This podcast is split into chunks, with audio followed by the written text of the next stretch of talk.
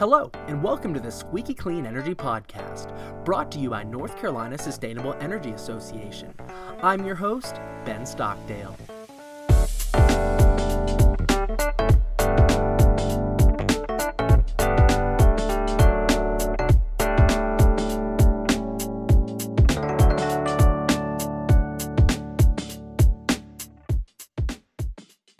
Hey there, Squeaky Clean listeners. Today's episode brings us to the mountains of Boone, North Carolina, where I'm on campus at Appalachian State University for the Appalachian Energy Summit. This annual three day conference brings together industry, government, and nonprofit thought leaders in the clean energy space. This year's theme was creating a resilient energy future as a direct response to the need for us to adapt to changing markets, weather patterns, and technologies. I was able to get some awesome guests on the show including all three leaders of North Carolina's energy centers, students who presented at the conference, and the state's lead on implementing Governor Cooper's Executive Order 80. More on that later. Without further ado, let's jump right into these great interviews. Clean energy. Clean, clean Energy. Hi, I'm Raphael Schreiber from um, UNC Charlotte and KIT Karlsruhe in Germany. I'm doing research on assessing space heating, resi- uh, space heating resilience uh, for cold climates um, in cooperation with uh, EPRI. And why were you originally interested in resiliency? So, uh, resiliency is uh, very important for homeowners um, to keep their heating system running during uh, outages and loss of um, natural gas, so to, uh, keep, to, to, keep the thermal comfort in the building. And um, for this, we, we looked on um, different heating options in the US, and most of them are based on natural gas and electricity. And then we um, checked different backup uh, options for, um, uh, for the heating systems how we how we can make them more resilient to to a uh, loss of electricity or natural gas, and assess them in terms of their size. Um, to give uh, homeowners um, the ability to decide uh, between different options. And what would you say to homeowners that want to make their home more resilient? Um, I would tell them to, to get a generator um, in the case of loss of electricity, to keep the gas furnace, for example, running, um, or to um, get a solar assisted heat pump and a sol- um, sensible thermal energy storage. And what makes you interested in energy in general? So, um, we all rely on energy. We need it in our daily life, and it's super important. Um, we see it in the winter. We need it to to keep us warm. Um, so energy is one of the most important topics um, for our future, and also to look on on uh, renewable energies and green energy um, to to have less CO2 emissions. And um, yeah, that's why I'm interested in energy for future generations. And Raphael, what's next for you? So for me, it's next to finish this project uh, and then going back to Germany and telling the people how how I liked uh, the US, what great experience I had here, and yeah, to tell people to come to the US and to, to study here and do research. Great, thanks for being on the show, Raphael. Cool, thank you.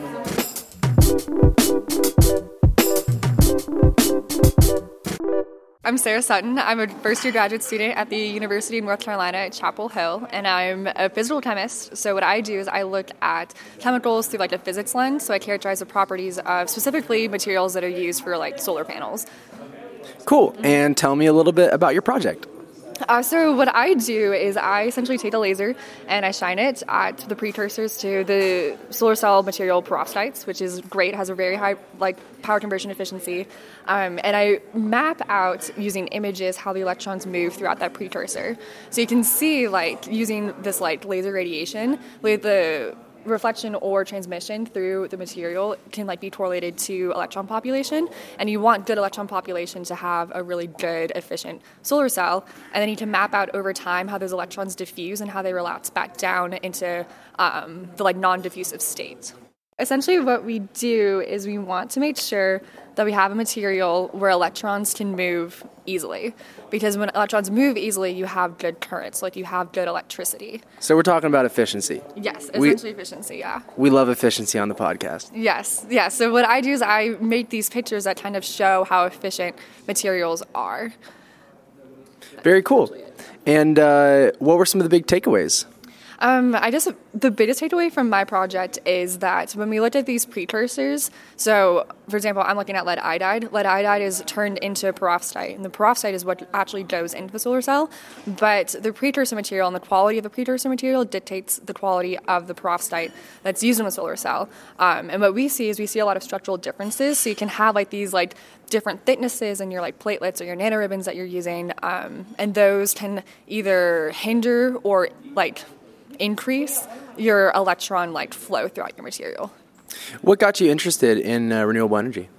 Uh, I kind of, I don't know, at, university, at the University of Mississippi where I went to undergrad, um, I kind of just joined this group and they did research, like chemical research on You got, you got to give this group a shout out. My group. Oh, it's the Hammer Lab from the University of Mississippi. Hey yo, Hammer Lab. Yeah, so thank you, Dr. Hammer. Uh, you sparked my interest, but I just felt very fulfilled, and I felt like I was actually making a difference with my research because I think a lot of times in chemistry, you sort of get bogged down in the minutia, and you kind of are like, why on earth, like, am I doing what I'm doing? Like, is what I'm doing actually like worth something? Um, and I definitely do feel fulfilled, and I feel like I am making a difference. Cool. And what do you think the future is for solar? Uh, I mean, I'm biased. Um, I think because I do my research on it, I think solar is the way to go. Um, I'd give it maybe like 10, 15 more years until we have like solar panels everywhere because perovskites are such a great cheap material to use for solar panels. Cool. Thanks so much for being on the show. Oh, thank you. I feel so honored. Hi, I'm Jamie Russell. I'm an associate professor of building science at Appalachian State University, and more importantly, I'm the director of the Appalachian Energy Center. Hello, I'm Greg Monty. I'm the director of the Energy Research Center at North Carolina A&T State University. And I'm Steve Kalland. I'm the executive director of the North Carolina Clean Energy Technology Center in the College of Engineering at NC State. Great. And how are the energy centers driving the conversation behind the advancement of clean energy in our state? Well, uh, all of us participate in the state energy planning that's been going on for the last six months, which is going to have a major impact across North Carolina. If you look at us historically, we've been around for um, a long time. Uh, Greg's Center and my center have been around since the 1980s, Jamie's Center since the turn of the century, around 2001.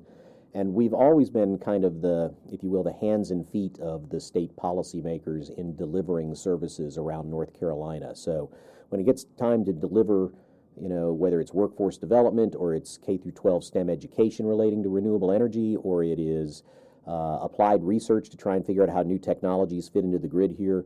We're the organizations that kind of link the university professors and the research capabilities and the students of the universities to the real world of energy here in North Carolina and make a lot of this work happen.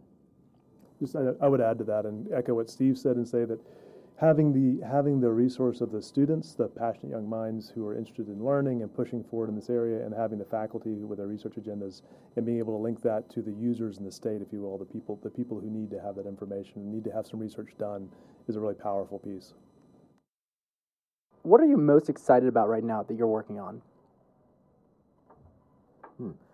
a lot of things. Um, we do struggle sometimes to have the resources to be able to work on it these days, but we are doing a lot of work, as, as Greg alluded to, with the uh, Executive Order 80 work uh, to try and help the state figure out what its future in energy looks like.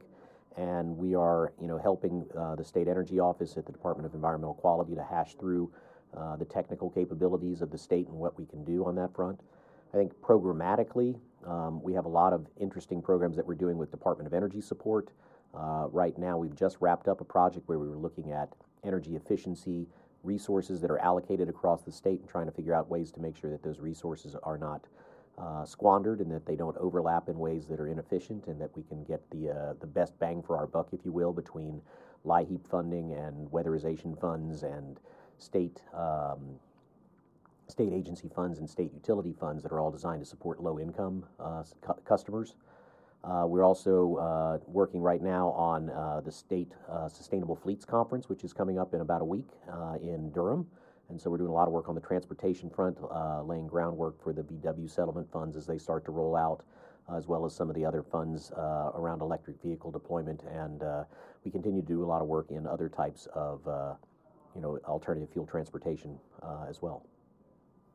And I, I'll start off saying we're all standing here at the State Energy Conference in, in App State, and I'll let Jamie talk more about that if he wants to. But the thing that's really top of mind for us at North Carolina A&T right now is a conference we're running in two weeks um, in mid-August on sustainable urban systems, and we're bringing city participants from across the state and uh, directors of sustainability and educators researchers from universities, uh, not for profit groups, and government planners together to understand and try to define what a proper research agenda would be for uh, building a better and more sustainable urban system for all cities in North Carolina. I think that's a huge opportunity. It's going to be followed, this conference, which takes place on 14th and 15th of August, is going to be followed by some proposals for additional funding to drive this effort further. So it's really a focus time for us at A&T. So the Appalachian Energy Center, we we we really pride ourselves on having this uh, very strong workshop and education component, and we serve primarily the western part of the state. And so we have great workshops. We have uh, great educational opportunities for those who need continuing education credits. If you want to learn about uh, you want to learn about uh, PV installation, micro hydro, wind turbines, you name it. There are courses. There are courses out there. So we're we, we put a lot of effort into delivering quality materials along those lines to educate professionals in various fields, um, from insulation installers to lawyers in the energy in the energy realm. So we're we're happy to have that that resource and offer that and offer that to people from across the state. Boone's a nice place to come during the when they're offered. So come on up and visit us. Um, and we also we also um, we're not a land grant institution, but I think all three of us really serve as energy extensions. Um, all three of the centers have this ability to, we, like you mentioned before, leverage faculty research and leverage students to go out and do uh, energy assistance, energy uh, energy extension work uh, at the residential, commercial, and the industrial level. So we're excited to push those fronts forward. So, in closing, what are you working on right now that you want to let our listeners know, and, and how can they find out more about the work that you're doing? Well, one, one thing that we'll be launching in the near future locally at first is a residential focused um, energy extension. Uh, so if you want to have if you want to have a PV uh, a PV audit, if you want to put photovoltaic, photovoltaic panels on your roof, um, we will be offering some services along those lines. We're going to pilot it with the university first. Uh, so uh, keep keep posted. I don't want to say too much because we haven't launched it yet, and there's some legal issues we have to we have to work through to get that done. But there'll be there'll be some um, working working in the space between between the large energy uh, contract services and the folks like WAMY working in conjunction with them, working in that space to to make uh, to make the residential sector first a little bit more efficient. So. And where can we learn more about uh, what you're, what the work you're doing? Uh, if you go to energy.appstate.edu, you can find out you can find out more. Great. And um, at, at I think the two biggest things that we're doing right now that are critically important to the state are uh, participating with the, the governor's directive, Executive Order 80, to, to reduce energy and reduce carbon emissions and, and electrify our transportation sector with more electric vehicles. We're gonna, we have been involved for over six months in the planning and, and strategizing around that. I expect that all three of our centers will be directly involved as the execution begins later this year and into next year. So that's one place that I think we're going to have a big Ho- impact. Hopefully, execution doesn't refer to the centers. yeah, and then um, and I and uh, as I mentioned before, we're really pushing hard to do city sustainability. So we hope to have a leadership position, and all three of us are participating in the conference that we're running in a couple of weeks, and we expect that to build and get bigger and have a great impact on sustainability in all of our urban centers across could, the state. If I could tag on really quickly on the Sustainable Urban Systems, the SUS, not as in doctor, but the SUS conference or SUS summit. Um, the, the goal is to have the users, the people who have the needs, bubble up uh, the critical issues, the grand challenges of the state, and then we can help uh, get the right people together in the right places and hopefully find some funding to solve those, and the, mostly federal funding coming in to help solve those problems. So it's really exciting it's really it's really great that um, Greg and Vicki have, have spearheaded that. Yeah, and I guess you know from our perspective, there's a, a, a number of different projects, but I'll highlight two. You know, at the um, national level, our center is well known for some of our work on the public policy front. So most folks know us for the DSIRE database, the database of state incentives for renewables and efficiency. And we've, we've just finished going through and updating all of the utility incentives in there and uh, are now um, working. We've just finished adding um, energy storage incentives to the database for the first time. So we're continuing to grow out the DSIRE database and one of the side projects that spilled out of that because we've lost federal funding for DSIRE from the Department of Energy as well. Uh, so now we have to find ways to fund the DSIRE project uh, at the same time as the center. Uh, but one of the projects that spilled out of there is something called DSIRE Insight, which is a new um, kind of consulting practice that we have that focuses on looking at something that we've not historically published in DSIRE. DSIRE is really about incentives and regulatory programs that are in place DSIRE Insight is really the three Ps the proposed, planned, and pending. So we have reports that you may have seen the 50 states of solar, 50 states of grid modernization, and 50 states of electric vehicles that we publish quarterly that tracks all across the country what's going on on those fronts. And we're in the process of rolling out some new products in that space. And so we're very excited about that. That, that project is uh, growing, and if you're interested in subscribing or learning more about DSIRE Insight, you can go to www.dsireinsight.com com uh, to learn more about that project. The DSIRE database itself, which everyone is probably familiar with, is www.dsireusa.org. Uh, and then at the state level, uh, we also are excited about Executive Order 80 implementation and what that means. But we have some other projects uh, that we've been working with the Department of Energy to try and receive funding for. One of those is a, a grant that we've just submitted uh, that's going to allow us to do work on solar land use uh, conflict issues across a five state range from uh, Virginia all the way down into Florida.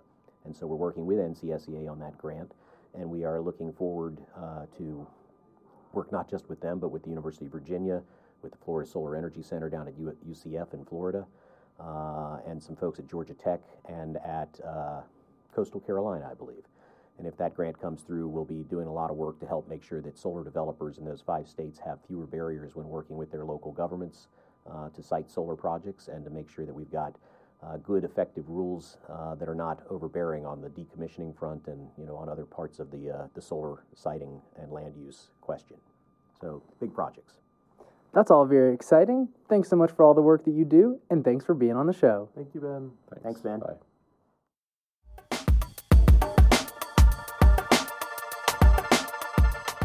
Uh, my name is Sushma Masemore. I am the Deputy Assistant Secretary for Environment for DEQ, and I also serve as the State Energy Director.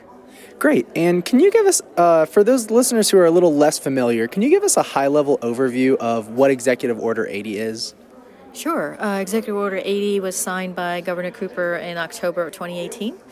It is a comprehensive uh, starting point for addressing climate change and its impacts uh, but it prepares the state agencies in understanding how climate change is affecting the programs and the services we provide.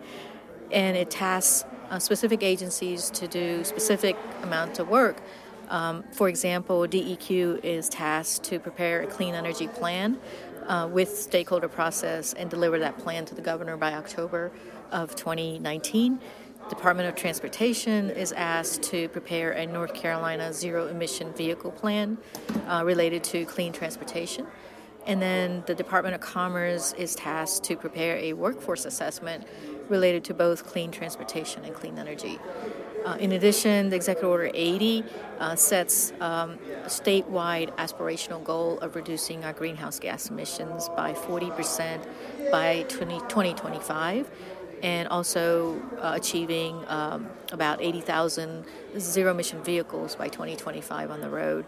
And so these are uh, goals related to reduction of uh, greenhouse gases, but more creating North Carolina a market leader in technology innovation and deployment uh, because there's a, a, a trend towards uh, the uh, transformation of both the tra- power sector as well as the electricity sector with these new technologies.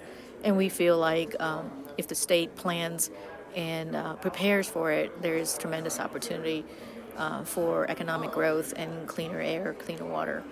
Um, and then it, finally, uh, EO80 also addresses uh, climate change science uh, adaptation and resiliency. Uh, so it asks the DEQ uh, to work with state agencies and local governments uh, to prepare a climate risk assessment and resiliency plan. It's a it's in section nine of EO 80. Uh, in addition to that, it calls for state agencies to assist local governments in addressing resiliency-related uh, uh, planning requirements. You've been hosting a lot of workshops and listening sessions. What are some of the key takeaways that have come out of those events? Oh, wow, that's a really good question. There's so much that has come out. the workshops and the listening sessions have provided us input from almost a thousand North Carolinians. Uh, one of the things we asked through a survey in each of these uh, events was what are the values um, the uh, folks uh, see as maintaining moving forward to a new vision uh, of a clean energy uh, future? And the values that came at the top, whether we talked to a government official or a business person or a industry representative or a private citizen, was by far twice as high uh, for environmental as well as carbon reduction. Um, so that is a clear message from the public as to what they see the future of energy uh, to sustain and maintain looking forward.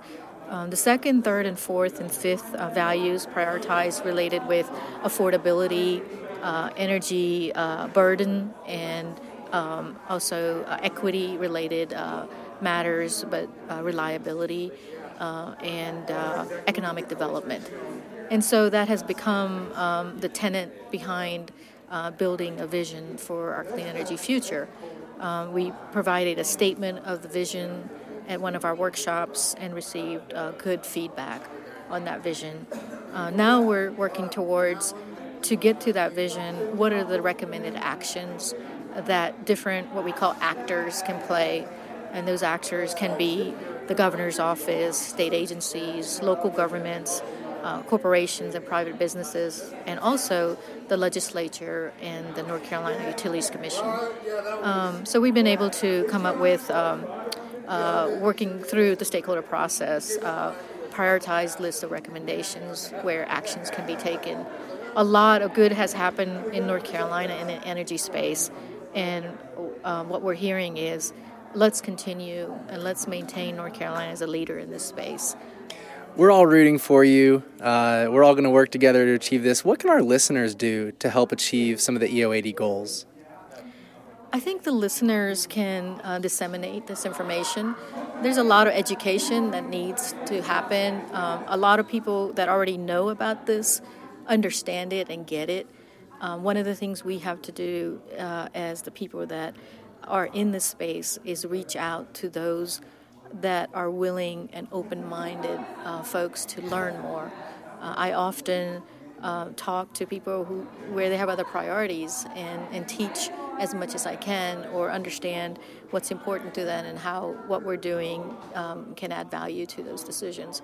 Um, whether or not you think about uh, how your lights come on and, or how you drive your car and where you where what kind of car you drive ultimately the consumer uh, is affected by uh, these um, directional um, um ways we're headed uh, so I think everyone does have a stake in it they may not realize it and part of that is uh, communication patience and um, you know teamwork Teamwork, we love it. Sushma, thanks so much for being on the show. Sure, Ben. Thank you.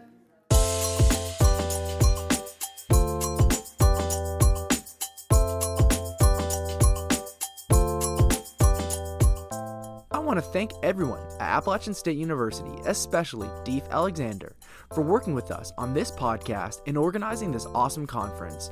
If you would like to learn more about Appalachian State's work on sustainability, you can visit them online at sustain.appstate.edu. As always, thanks for listening and have a great day.